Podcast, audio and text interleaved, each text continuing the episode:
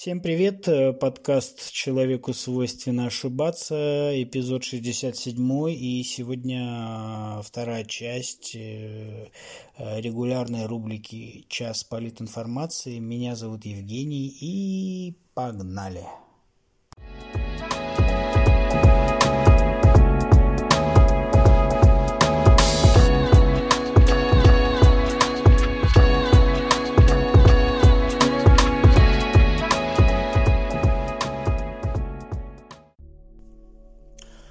Ну что ж, э, раз у нас час политинформации, соответственно, информацию, которая будет сегодня, она будет, э, простите за тавтологию, с налетом политики.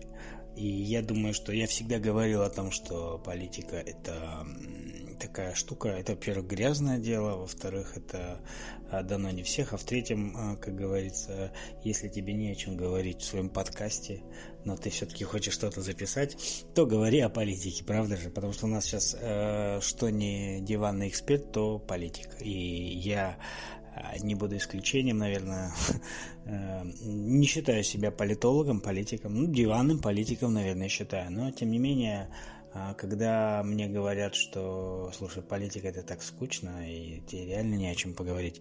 А, друзья, я вам хочу сказать, что политика – это мир вокруг вас. Все, что вас окружает, это политика. И не интересоваться политикой, значит, э, ну, не интересоваться миром вокруг, я бы так сказал, да.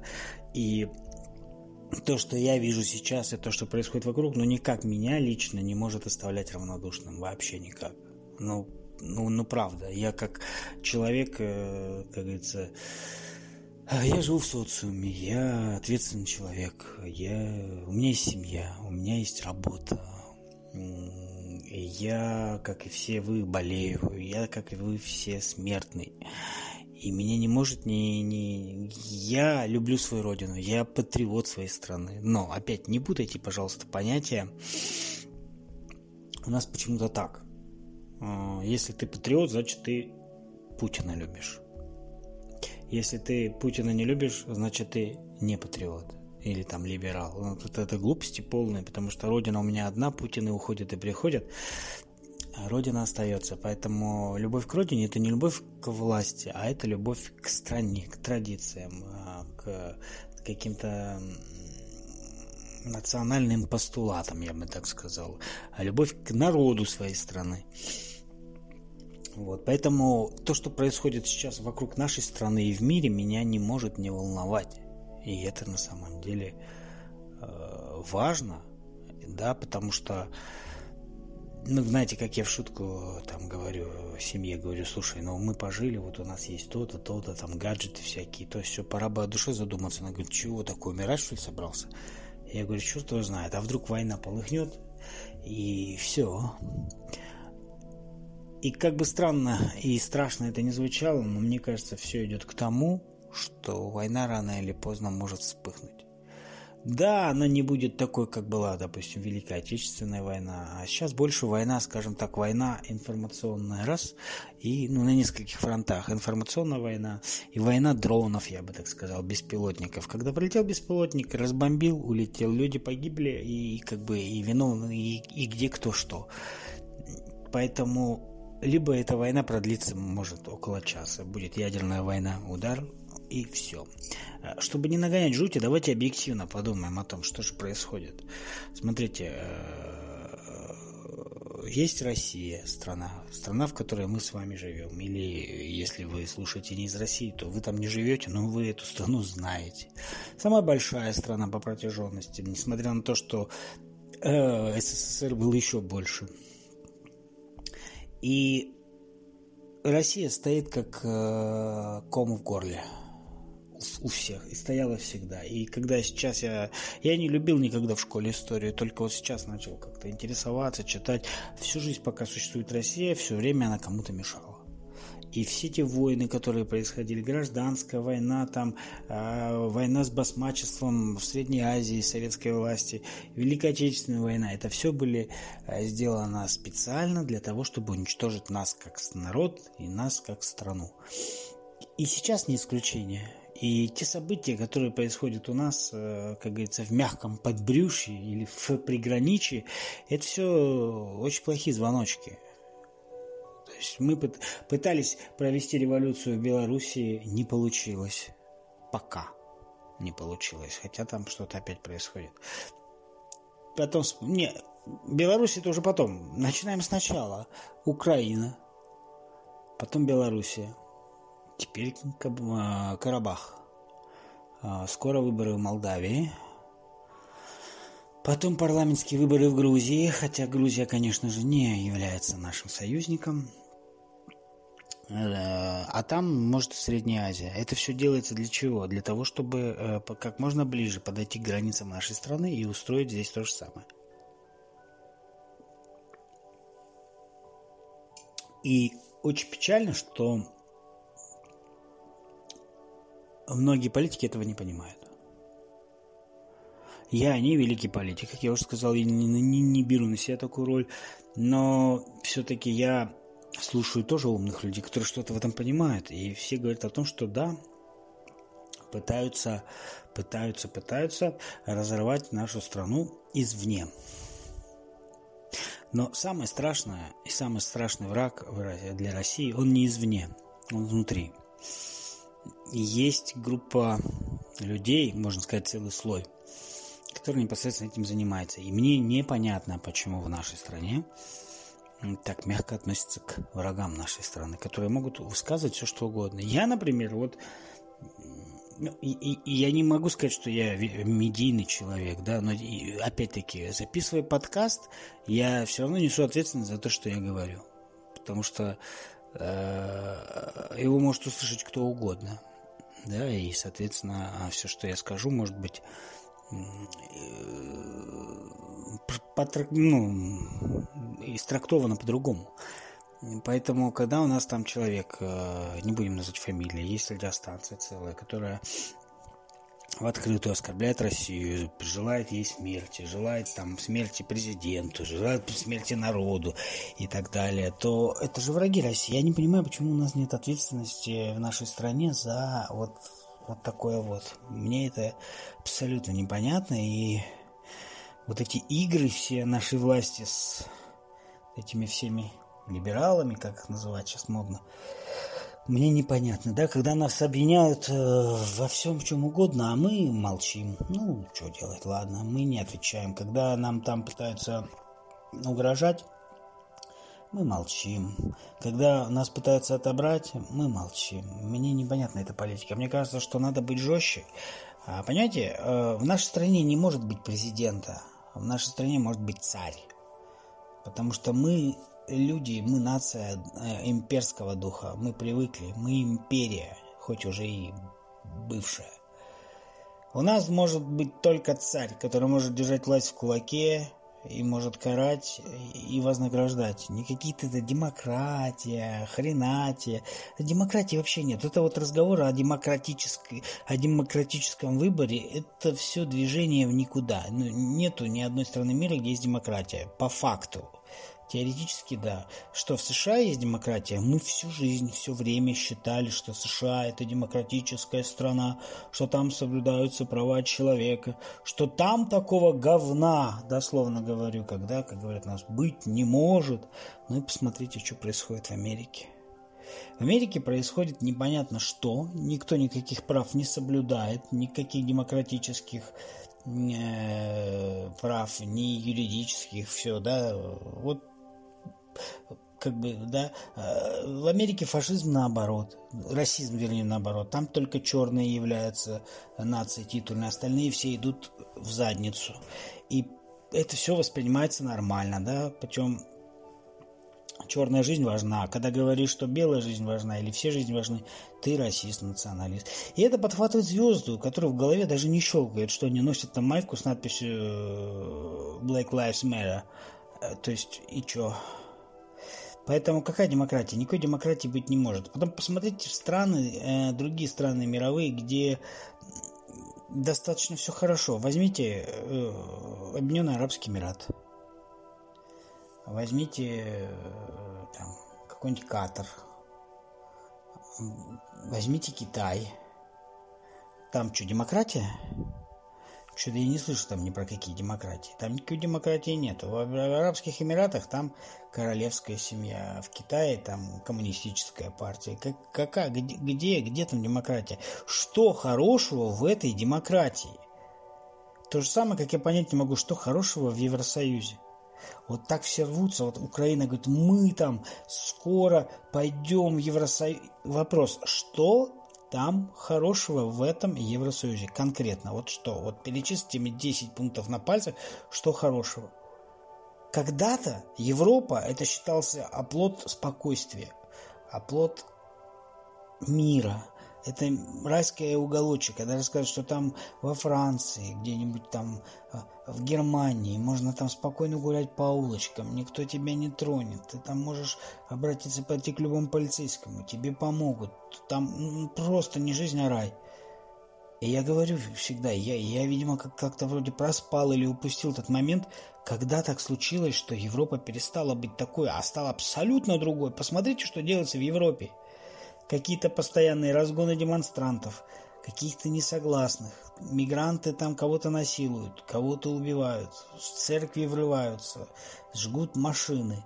Европа все время находится в каком-то положении, что и она все время всех обвиняет. В том числе Россия постоянно во всем виновата.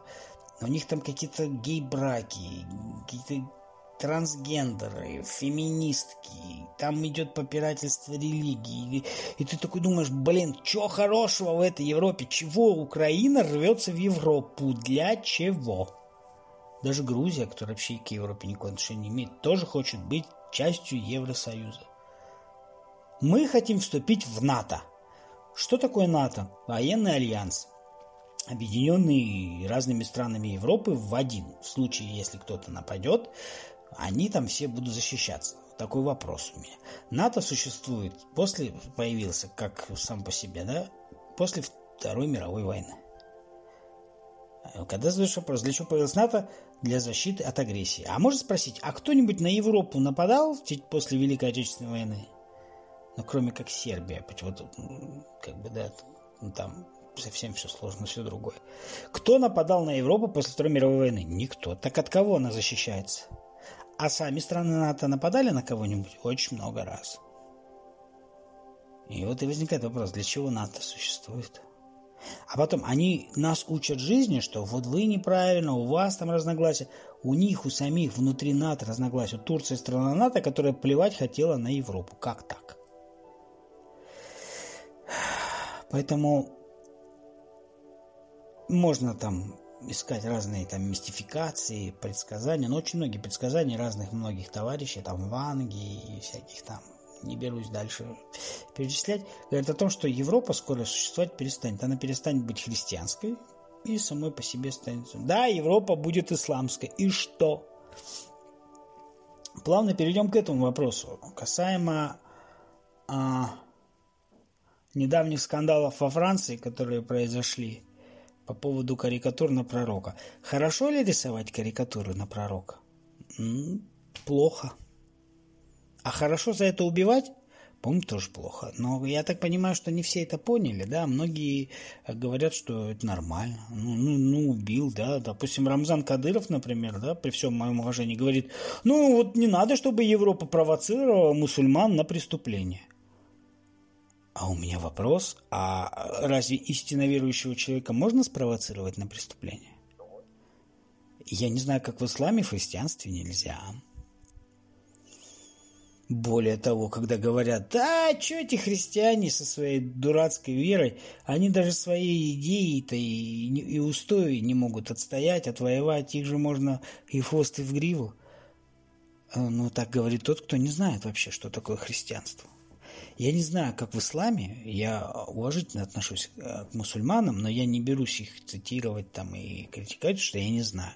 Но в христианстве сказано, молитесь за обижающих вас и благословляйте э, унижающих вас.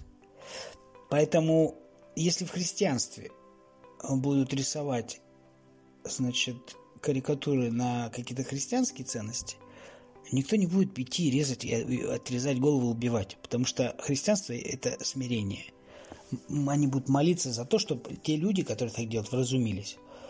А у мусульман почему-то вот надо идти и там убивать, э, резать и кому-то доказывать, что вот мы отстаиваем своего пророка. А самому пророку это надо? А Аллаху это надо?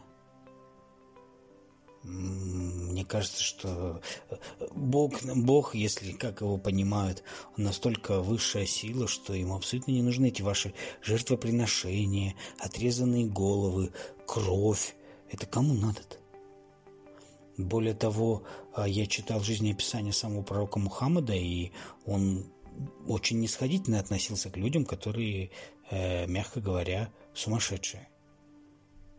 И тот же Макрон, ну, он сумасшедший человек. Европа вообще э, это какой-то, какая-то зона поехавших умом людей. Там однополые браки, там э, может кто-то жениться на козе, на колесе, на заборе и будет заставлять еще, э, чтобы его в церкви венчали. Ну, ну как бы, ну, ну с ума сошли люди, и что? Я не могу понять, что может дать э, вот эти вот исламский мир выступил против заявлений Макрона, который поощряет карикатуры на пророка. И они топчат флаги Макрона, жгут флаги. От того, что фотографии Макрона, вернее, не флаги, там, в портреты Макрона жгут, топчат ногами, и это что, что-то изменит? Вот это вот. Мне кажется, что это проявление какой-то дикости средневековья. Поэтому, когда говорят, что христиане не отстаивают свои ценности, а мы вот отстаиваем путем отрезания голов и сжигания портретов, то, ребят, ну, христиане так не будут делать, потому что, ну, как бы, зачем вестись на провокации? А потом показывают там мусульман, ну, вернее, представителей мусульман во Франции, которые говорят, мы дойдем до кого угодно, мы дойдем до президента Франции, мы всех найдем, всех порвем и всех убьем. А разве в исламе сказано так делать? Вы приехали жить в Европу. Для чего? В Европе пидорастия, педофилия, всякие разные непотребства. Зачем вы приехали теперь сюда и, и навязываете им свои устои?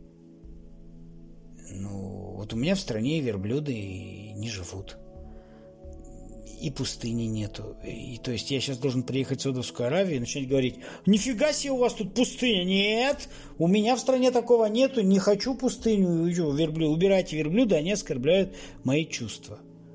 Но вы тогда не приезжайте в Европу. Я же не оправдываю Макрона. Я еще раз говорю, рисовать карикатуры нельзя. Но я и не оправдываю насилие. Да, вот, а вчера во Франции какой-то опять мигрант побежал в церковь, забежал, убил там троих, голову женщине голову отрезал. Его, правда, не убили, а ранили, и теперь его будут лечить. А зачем его лечить?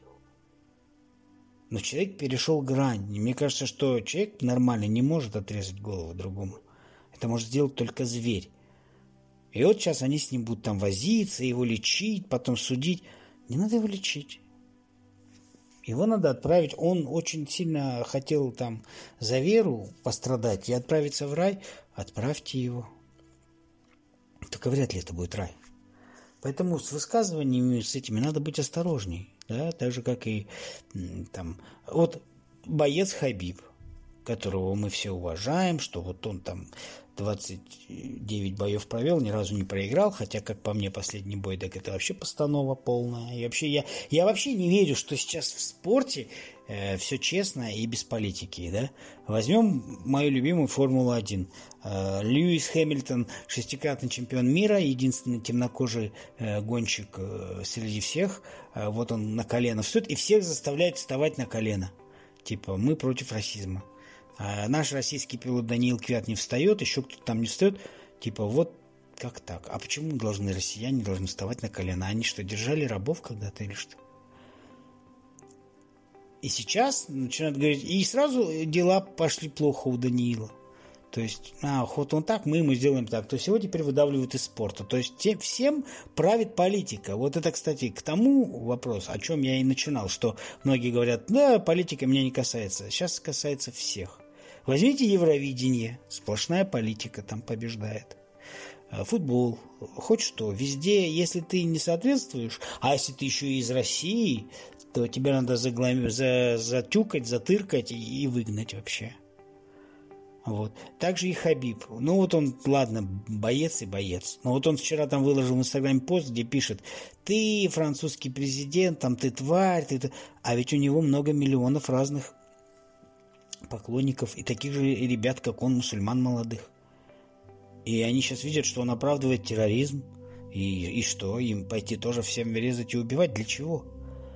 Потому что, оскорбляя президента Франции, Хабиб, э, по большому счету, он поддержал тот терроризм, те отрезанные головы и те несчастные убитые люди, которые вообще непонятно за что пострадали. Хорошо, Макрон сказал, ну идите ему голову отрежьте.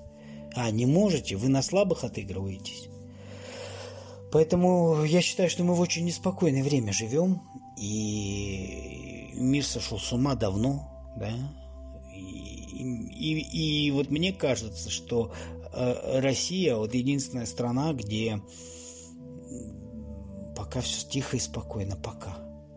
Потому что, например, вот Европа стала заложником своих собственных идей. Мы запустим в нашу страну всех, потому что мы за мультикультурализм. И мультикультурализм не состоялся. Одни говорят одно, другие другое, и друг друга убивают и режут.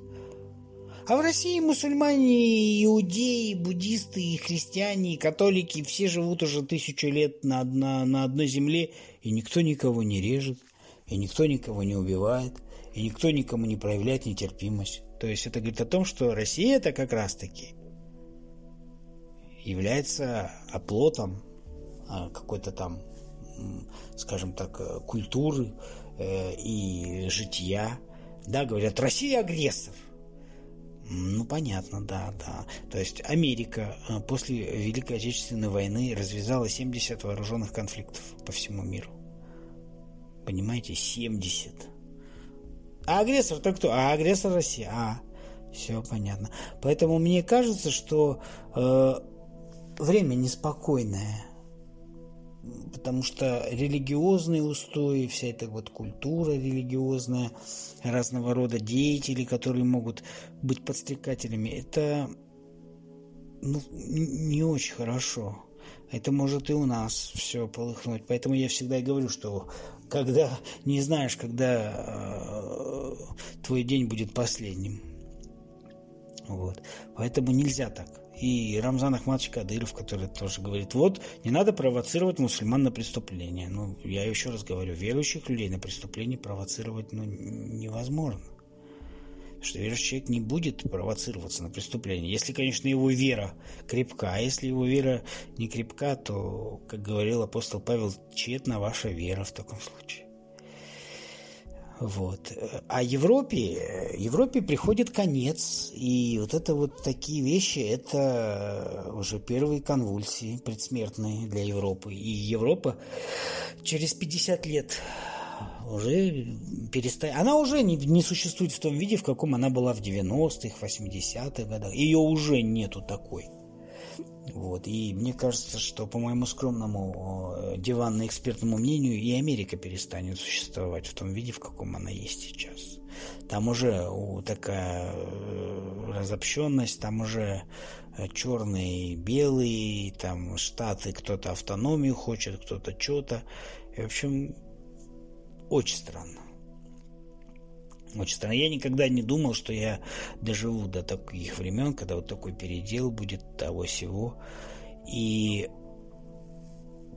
нужно быть на чеку. Единственное, что я хочу сказать, что мы в России э, жили всегда вместе, да, я уже говорил, и мусульмане, и христиане, и мы, россияне, в отличие там от Европы, не должны вестись на эти провокации. А вот такие вот, как Хабиб Нурмагомедов, они вот провоцируют в России такие штуки, оправдывая тем самым терроризм. Хабиб должен молчать в тряпочку. Он боец, и это никто не, у него не отнимет. Он добился своего, своих там наград и так далее. Ты боец, все. Но не надо лезть туда, куда не нужно. Очень мне это не понравилось. Я был другого мнения о Хабибе. Вроде выступал, он по-русски говорит хорошо, умный парень, все. И тут вот такое заявление он делает. Может быть, конечно, у него эмоции, но он должен понимать ответственность за то, что он выкладывает, потому что за ним миллионы могут пойти. Это же не, не, не я там какой-то, который наговорил и все. Поэтому ну, такая вот э, ситуация складывается вокруг. Все, что происходит внутри нашей страны, я не думаю, что есть смысл это что-то вообще обсуждать, потому что мы и так все с вами и видим, и слышим, и чувствуем, и понимаем. Вот, это был э, час э, политинформации в рамках подкаста «Человеку свойственно ошибаться». Это был эпизод 67 а, Меня зовут Евгений. До новых встреч, друзья, и в ближайшее время услышимся. Пока.